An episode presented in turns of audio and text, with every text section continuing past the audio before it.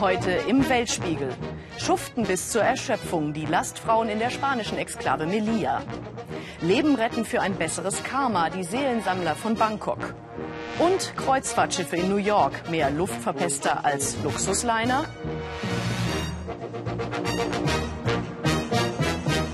Guten Abend und herzlich willkommen zum Weltspiegel. Die Terrororganisation Islamischer Staat hat regen Zulauf, sagen amerikanische Experten. Die Zahl der IS-Kämpfer im Irak und in Syrien soll auf mittlerweile bis zu 30.000 gewachsen sein. Viele von ihnen stammen aus dem Ausland, aus Deutschland, aber auch aus den USA. Von den amerikanischen IS-Kämpfern, die in Syrien gestorben sind, kamen drei aus Minneapolis im US-Bundesstaat Minnesota. Diese Stadt geriet schon einmal in die Schlagzeilen im Zusammenhang mit einer anderen Terrorgruppe der somalischen Al-Shabaab-Miliz. Wir haben eine Mutter getroffen, die ihren leiblichen Sohn zuerst in Somalia verloren hat und dann ihren Ziehsohn in Syrien. Beide waren von ganz normalen Amerikanern zu radikalen Islamisten geworden. Tina Hassel. Die Kleinen zum Lachen zu bringen, ist nicht nur ihr Beruf. Julie liebt Kinder über alles Vielleicht auch, weil ihr Sohn Troy vor fünf Jahren erschossen wurde, nachdem er sich radikalen Islamisten angeschlossen hatte.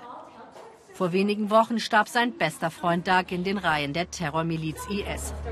Ihren Sohn in Propagandavideos zu sehen, lachend, mit Gewehr über der Schulter, ist für Julie noch immer unerträglich.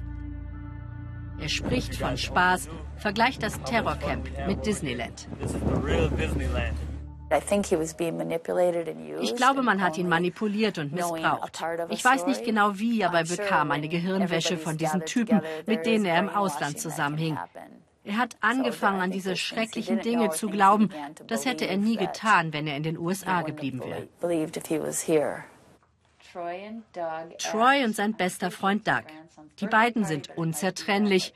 Gemeinsam schmeißen sie die Schule, Beide konvertieren vom Christentum zum Islam und verbringen Stunden im Internet, erzählt uns die Mutter. Für Julie ist Doug wie ein zweiter Sohn.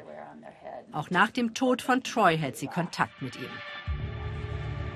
Besorgt erfährt sie, dass er im Frühjahr über die Türkei nach Syrien reist, um sich den Kämpfern des IS anzuschließen. Er kommt auf die US-Terrorliste. Bei seiner Rückkehr wäre er an der Grenze festgenommen worden. Schon vorher hat er im Internet mit den Islamisten sympathisiert.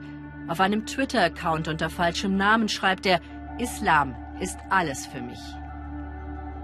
Er postet Nachrichten wie, ich bin bald in euren Reihen und nur ein Krieger kann Krieger verstehen, betet für den IS.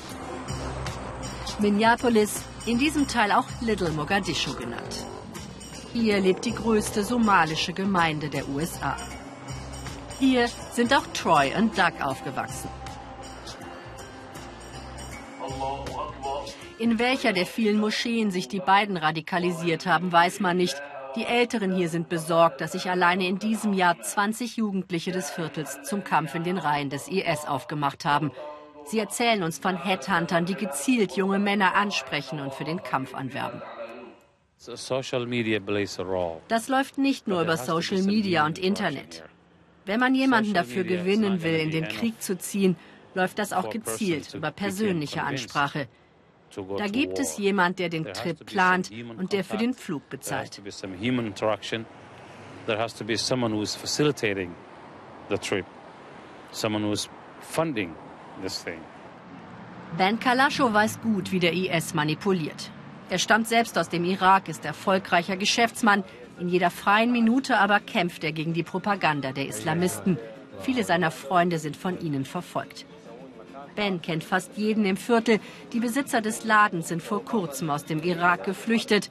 Man tauscht sich aus, was man gesehen und gehört hat. Die Gewalt fühlt sich hier ganz nah an. Der Ladenbesitzer zeigt das Foto seines zweijährigen Enkels, zerfetzt von einer Bombe, übersetzt Ben. There was an explosion in Baghdad das war vor zwei Tagen in Bagdad, erzählt er uns. Jeder muss aufstehen und etwas tun gegen die Terrormiliz, fordert Ben vehement. Weil er Arabisch spricht, durchforstet er das Internet auf der Suche nach islamistischen Webseiten. Die Headhunter des IS seien auf dem Vormarsch, erklärt er. Sie werben nicht nur mit fanatischen Botschaften, sondern auch mit viel Geld. Dabei variiert der Sold, gezahlt werde je nachdem, wie fähig der Neurekrutierte ist. Wenn du ein kleines Licht bist wie Doug McCain, der im Restaurant gearbeitet hat, dann lassen die nicht viel springen. Wenn du aber ein Experte für Biochemie bist oder ein heller Kopf, der Computer hacken kann, dann lockt man dich mit einem dicken Bündel.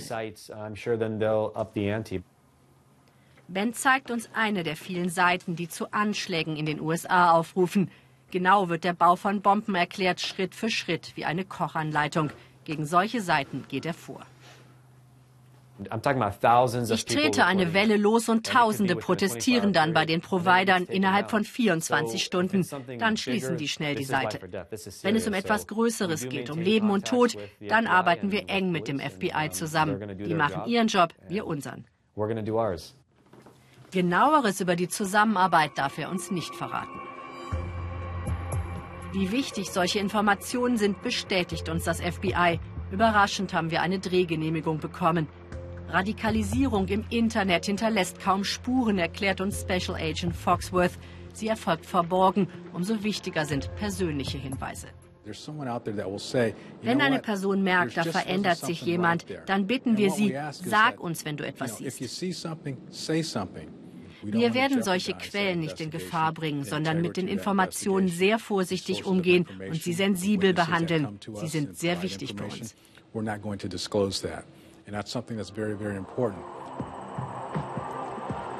Den Kampf gegen die Extremisten des IS kann man nicht den Sicherheitskräften alleine überlassen.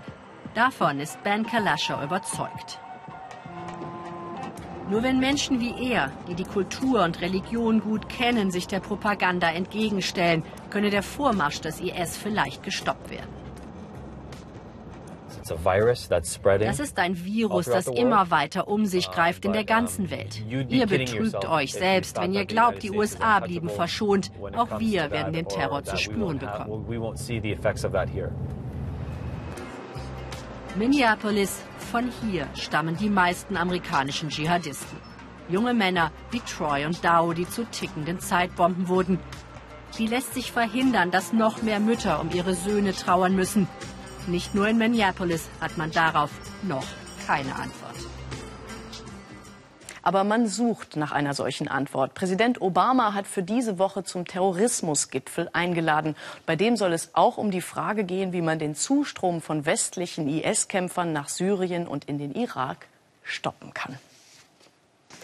Thailands Straßenverkehr ist berüchtigt. In kaum einem anderen Land der Welt ist die Gefahr so groß, bei einem Unfall ums Leben zu kommen. Statistisch gesehen sterben jede Stunde drei Menschen auf Thailands Straßen. Besonders gefährlich ist es in Bangkok, der Hauptstadt mit neun Millionen Einwohnern. Doch wer dort einen Unfall hat, der hat die Chance, auf einen Seelensammler zu treffen. Das sind freiwillige Helfer wie die 19-jährige Mi. Norbert Lübbers hat die tapfere junge Frau getroffen. Jetzt zählt jede Sekunde. Die Seelensammler von Bangkok geben Gas, um Leben zu retten. Die Funkzentrale hat gerade einen Unfall gemeldet. Das ist nicht weit von hier. Sie sagen, dass es Überlebende gibt. Wir dürfen keine Zeit verlieren. Nur wenn wir schnell genug sind, haben die Verletzten eine Chance. Neu ist seit 25 Jahren ein Seelensammler. Tagsüber arbeitet er für einen Abschleppdienst. Nachts trägt er Schwerverletzte vom Asphalt. Menschenleben retten, das hat er sich selbst beigebracht. Denn einen funktionierenden staatlichen Rettungsdienst, den gibt es in Thailand nicht. Vor Ort liegen drei Schwerverletzte am Boden. Ihre Motorräder sind ineinander gefahren.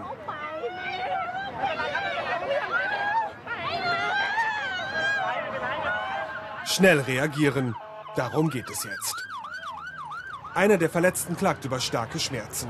Ob es innere Verletzungen gibt, das können die Seelensammler oft nur abschätzen. Die 19-jährige Mi ist erst seit wenigen Monaten dabei. Die Studentin hält sich zurück. Sie will nichts Falsches machen, doch sie bereut es nicht, hier zu sein. Wenn andere in einen Unfall geraten, kann ich sie doch nicht auf der Straße liegen lassen. Wir sind doch alle Menschen. Wir haben doch alle ein Herz. Vorbeifahren ohne zu helfen, das könnte ich einfach nicht. Von der Polizei ist weit und breit nichts zu sehen. Neu organisiert den schnellen Transport der Verletzten. Die Unfallstelle absperren, den Verkehr regeln. Auch das übernehmen die Seelensammler. Am Stadtrand von Bangkok lebt Mi mit ihrer Mutter. Dass ihre einzige Tochter eine Seelensammlerin ist, daran gewöhnt sich die Mutter nur langsam. Jedes Mal ist sie erleichtert, wenn Mi am Morgen gesund nach Hause kommt. Tagsüber studiert sie Betriebswirtschaft und sie schminkt sich gern. Das Make-up ist ihr wichtig. Mi will hübsch aussehen, bevor sie dem Schrecken wieder in die Augen schaut.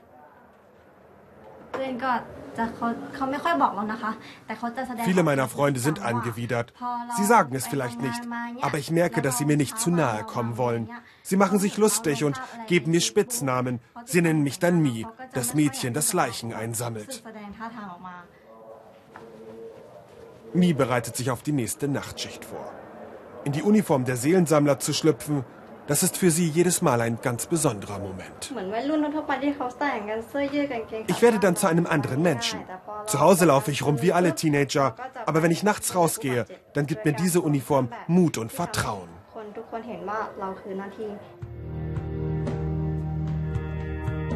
Mut und Vertrauen, das braucht sie auch auf den Straßen Bangkoks. Neun Millionen Menschen leben in der Megacity. Fast genauso viele Autos und Motorräder drängeln sich durch den Verkehr.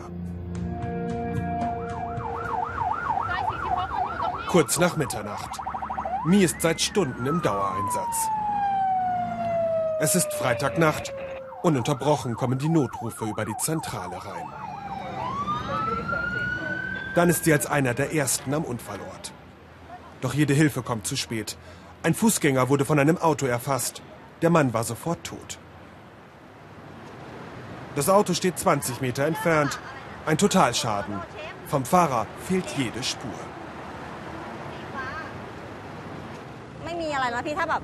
In solchen Fällen bleibe ich ganz ruhig. Ich schließe die Augen des Toten und sage ganz leise, hab einen guten Schlaf. Niemand wird dir mehr wehtun. Von Nervosität oder Angst ist plötzlich nichts mehr zu spüren. Mi ist hochkonzentriert. Sie sucht nach den Papieren, dokumentiert das Hab und Gut des Toten. Wo ist das Handy? fragt Mi. Es sei schon passiert, dass andere Helfer oder Augenzeugen Wertsachen eingesteckt hätten. Auch ihr Kollege Neu ist inzwischen am Unfallort eingetroffen. Mi schildert ihm, was passiert ist, was sie gemacht hat. Ich bin sehr stolz auf Mi. Sie ist stark und nicht angewidert. Man merkt, dass sie immer besser werden will, gerade wenn sie sich um die Toten kümmert. Der Leichnam wird in ein weißes Tuch gewickelt. Eine Tradition im Buddhismus. Die Seelensammler sind überzeugt, dass ein plötzlicher Tod die Seele des Unfallopfers aufschreckt und Unheil über die Lebenden bringen kann. Ihre Mission ist es nun, die Geister der Toten zu beruhigen. Dabei geht es den Seelensammlern auch um das eigene Glück.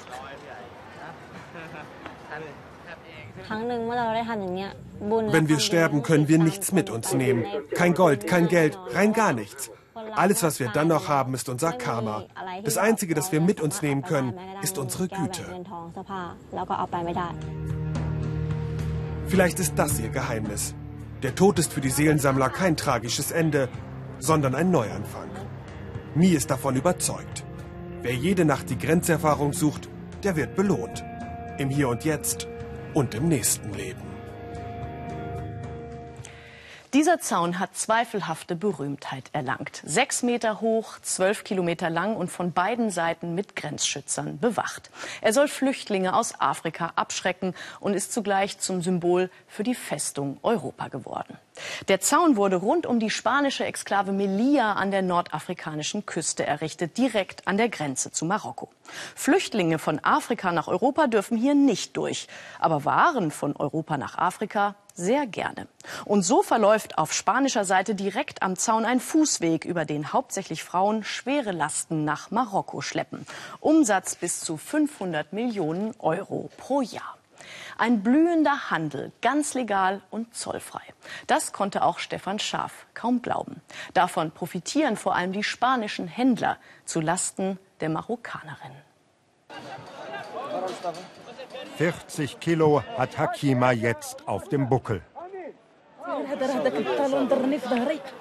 Kleider, Decken oder Lebensmittel, all das wird die 30-Jährige nun über die Grenze von Spanien nach Marokko schleppen.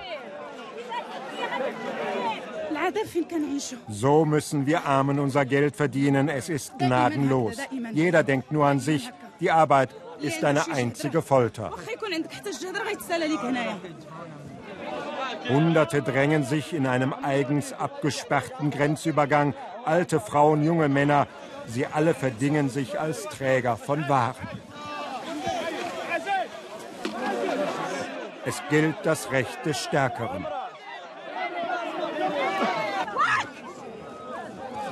Es ist der absolute Wahnsinn hier. Jeden Morgen spielt sich dieses Chaos ab. Die Menschen nehmen keine Rücksicht aufeinander. Man trampelt übereinander. Es ist sehr, sehr gefährlich. Es hat ja auch immer wieder Todesfälle gegeben.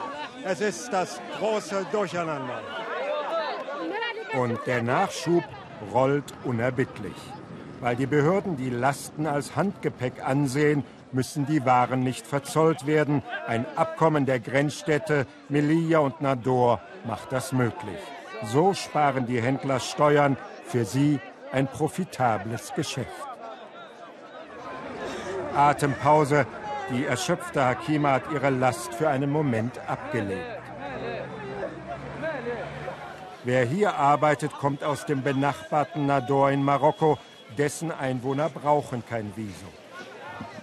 Eine elende Schufterei für vier Euro am Tag sei das, sagt uns Hakima. Dann verlieren wir sie erst einmal aus den Augen.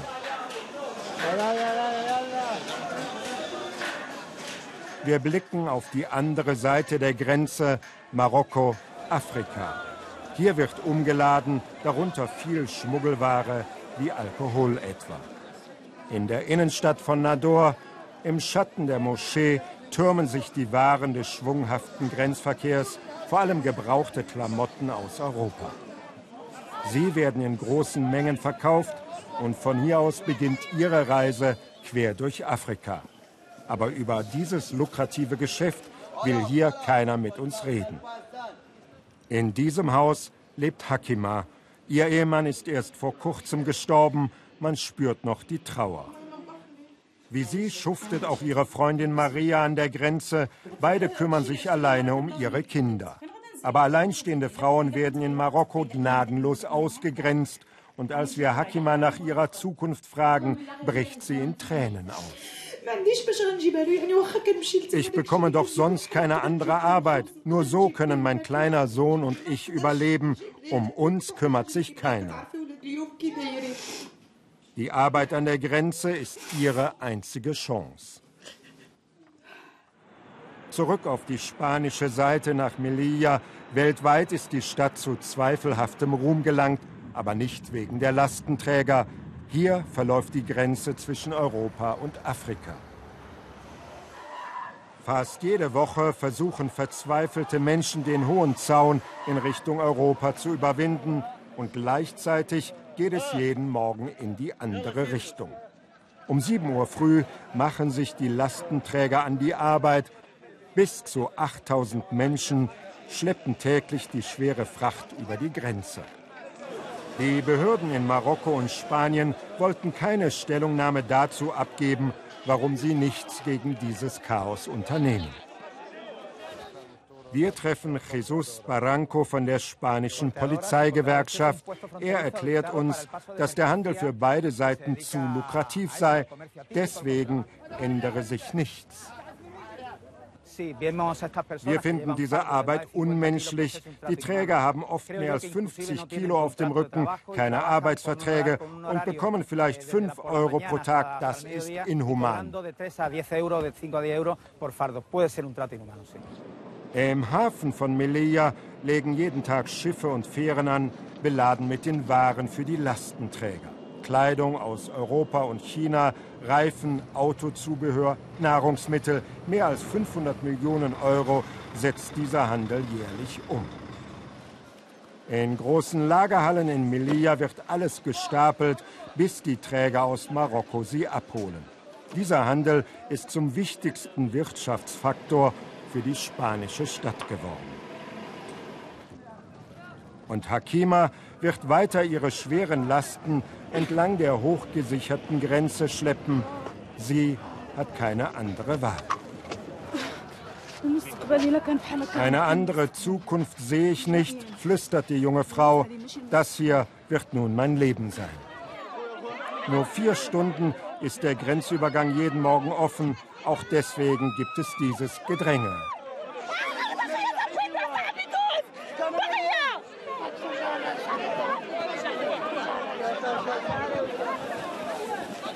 Die Schwachen bekommen doch im Leben nie Respekt, sagt uns Hakima noch. Dann geht sie gebeugt über die Grenze. Die marokkanische Seite spricht bei diesem massenhaften Güterverkehr übrigens offiziell von Schmuggel, die spanische hingegen von irregulärem Handel. So oder so, Frauen wie Hakima werden damit weitermachen. Ihnen bleibt einfach nichts anderes übrig.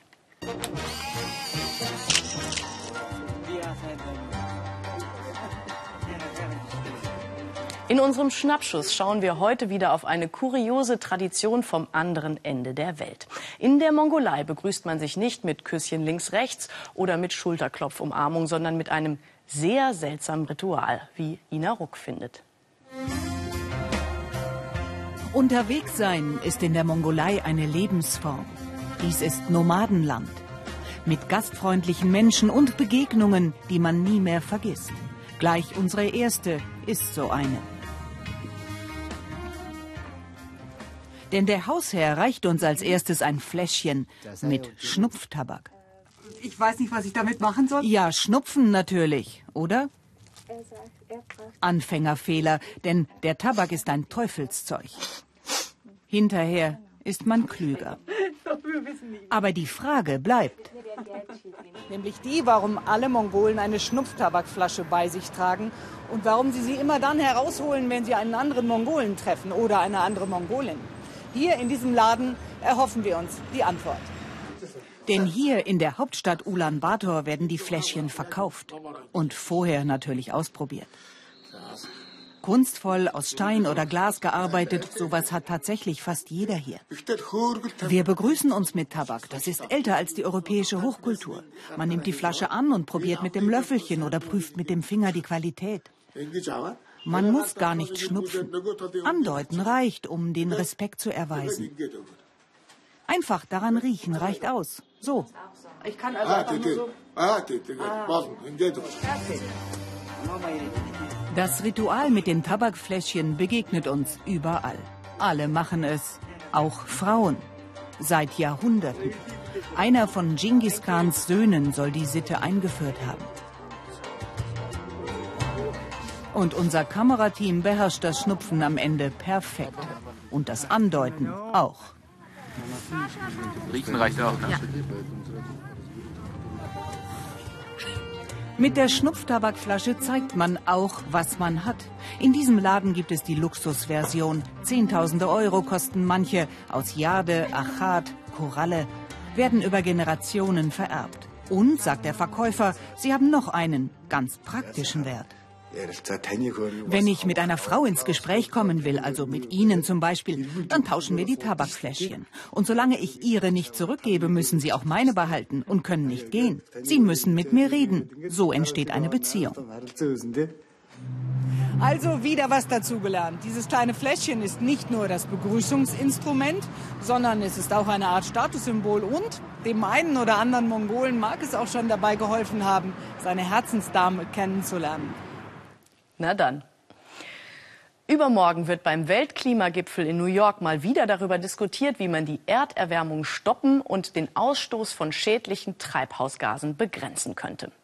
Während bei den Vereinten Nationen geredet wird, ankern nur ein paar Kilometer weiter die größten Dreckschleudern der Welt, wie Kritiker sie nennen, die Kreuzfahrtschiffe. Denn ein einziges Kreuzfahrtschiff produziert so viele Abgase wie 13.000 Autos zusammen. Ein krasser Gegensatz zum ach so sauberen Image der schwimmenden Hotels, wie Markus Schmidt beobachtet hat.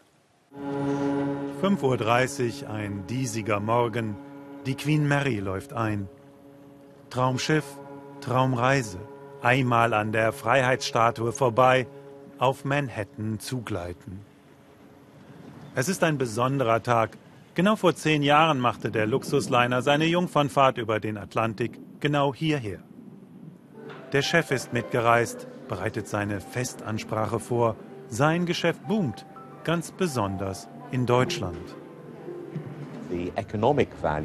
New York ist für uns ein ganz wichtiger Markt. Allein hier setzen wir pro Jahr eine Milliarde um. Und die Deutschen sind uns liebe Kunden, denn sie bringen uns die größten Wachstumsraten. Er hat die Kreuzfahrtmanager im Visier. Professor Ross Klein gilt als bestinformierter Kritiker der Branche.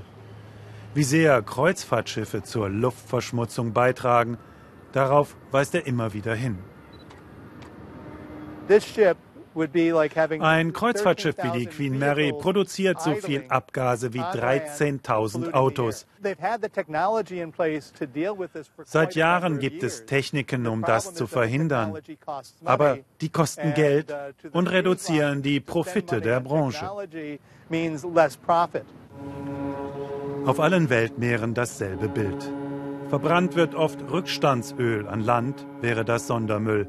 Diese Schiffe gehören zu den größten Dreckschleudern der Welt, immer noch. Die deutsche AIDA-Flotte, die Queen Mary, wurden übernommen vom US-Unternehmen Carnival.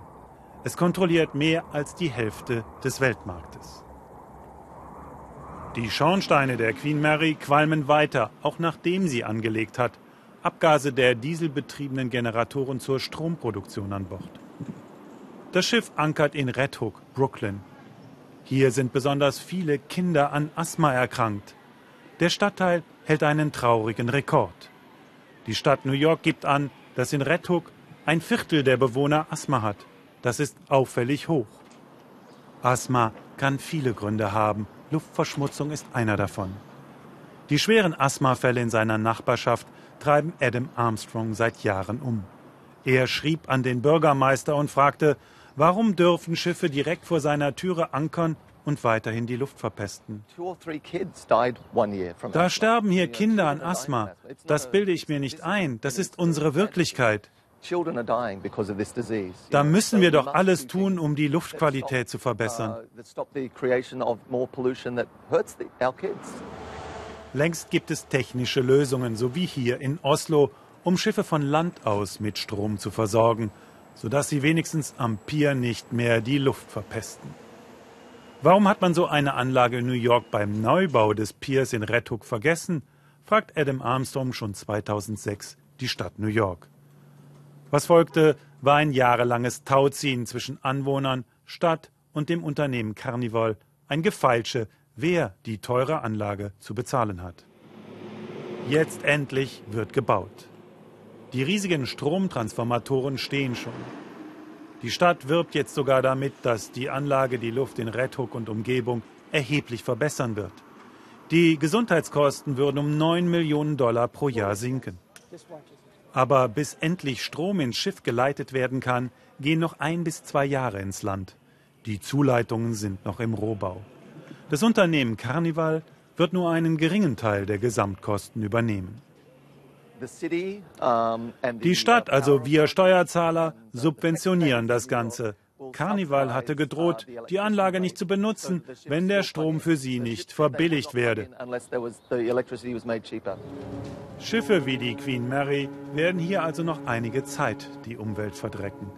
Viele Touristen haben keine Ahnung, welchen Umweltbelastungen sie da mit ihren Tickets Vorschub leisten.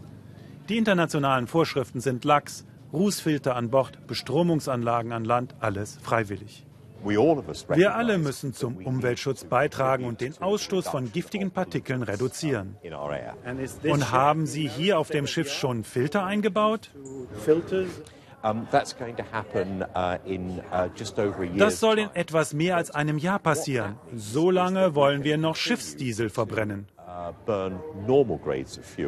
Beim Umweltschutz knausern und dabei riesige Profite einfahren. Das ist die Realität beim Weltmarktführer Carnival. Übrigens, auf diese Profite zahlt der Konzern in den USA gerade mal um die 1% Steuern, völlig legal. Das ist schon ein Skandal. Es gibt keine andere Branche in der Welt, die so ungehindert Steuern vermeiden darf. Die Konzerne nutzen die Dienste von diversen Staatsbehörden wie etwa der Küstenwache, aber dafür bezahlen sie so gut wie keine Steuern. That uh, operates with such freedom to avoid tax. Seit zehn Jahren überquert die Queen Mary die Ozeane. Das saubere Image der Branche hat dicke schwarze Flecken.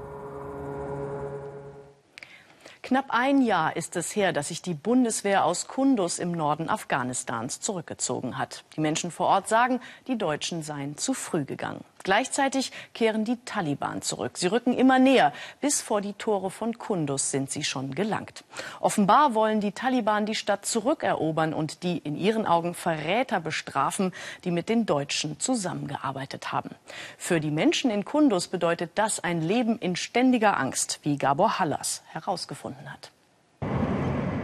Auf den ersten Blick ist die Gefahr nicht zu sehen. In einigen Dörfern links und rechts herrschen die Taliban.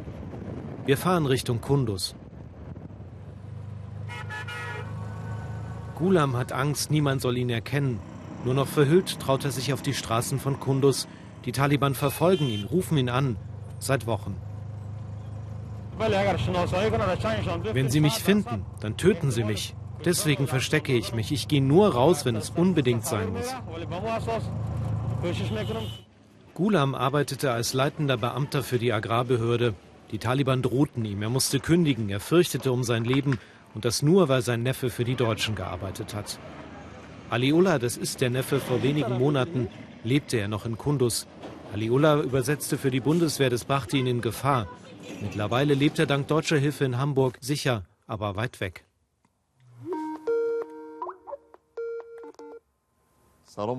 Wenn Aliullah anruft, kommen sie alle. Bruder, Onkel, Vater.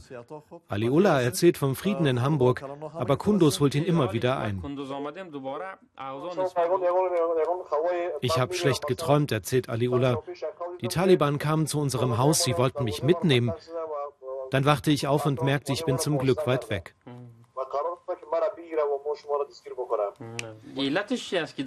Gut, dass du dort in Frieden leben kannst, antwortet der Onkel. Aber was sollen wir tun? Keine Ahnung. Aliullah hätte seine Familie gerne in Deutschland, aber das wird schwer.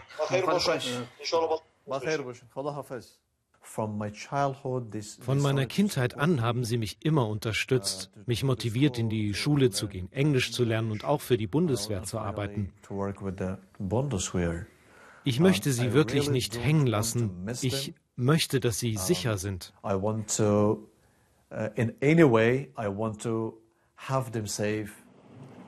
Sakir, Aliullahs Vater, schweigt viel und klagt nicht, aber seine Augen verraten, wie es ihm geht. Sakir wird erpresst. Die Leute denken, er sei ein reicher Mann, weil sein Sohn in Deutschland lebt. Am Abend rief mich jemand an, fragte nach Geld. Er sagte, wir finden euch. Ich fühle mich nicht mehr sicher.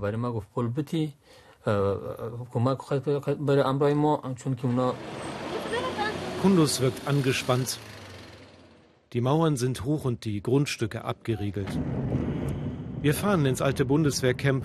Hier hat die afghanische Polizei übernommen. Von hier rücken sie aus, um die Taliban zu bekämpfen. Wir hören den Krieg, zum Beispiel die Drohnen in der Luft.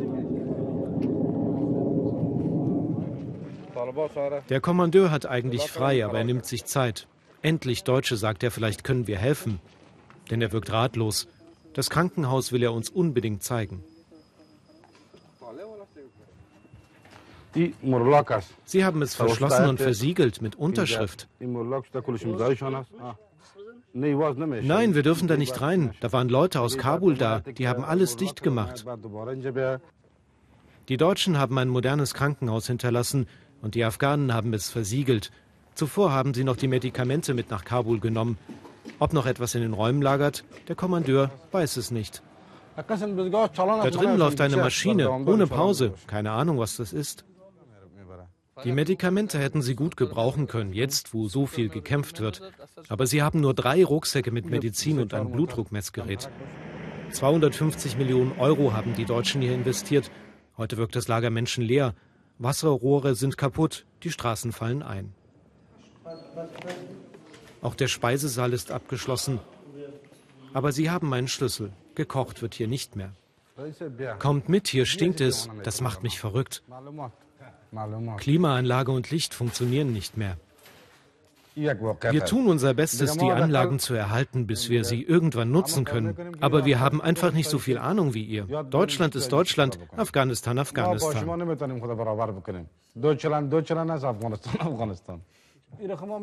Die Afghanen fühlen sich alleingelassen. Sie wissen nichts anzufangen mit den Dingen, die sie hier vorfinden. Saft, Fertiggerichte. Ist es zum Beispiel halal, erlaubt für Muslime?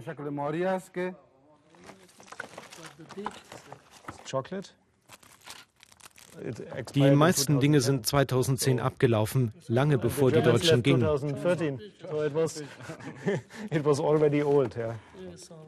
Wir finden Rindfleisch, aber auch Schweinefleisch verboten für Muslime. Kabul, die Hauptstadt. Auch hier gibt es immer wieder Anschläge. Aber in Kabul fühlen sich die Afghanen ein wenig sicherer als in Kunduz. Wir treffen Aliullahs Onkel wieder. Hier muss er sich nicht verhüllen. Gulam atmet ein wenig durch, wenn es in Kunduz zu gefährlich wird. Er hofft, dass die Taliban nicht wieder anrufen, so wie heute Morgen. Was soll ich tun, wenn es schlimmer wird? Wohin gehen? Wer hilft uns? Den Anrufer vom Morgen hat er unter Taliban gespeichert, damit er beim nächsten Mal nicht rangehen muss. Und Gulam macht sich auch Sorgen, weil er kein Geld mehr verdient. Er lebt nun von dem, was ihm Freunde geliehen haben. Sie halten zusammen, damit es irgendwie weitergeht. Immerhin, es gibt heute ein kleines bisschen mehr Hoffnung, dass sich die Lage in Afghanistan beruhigen könnte. Nach monatelangem Streit hat das Land endlich einen neuen Präsidenten. Ihnen noch einen schönen Abend. Machen Sie es gut. Tschüss.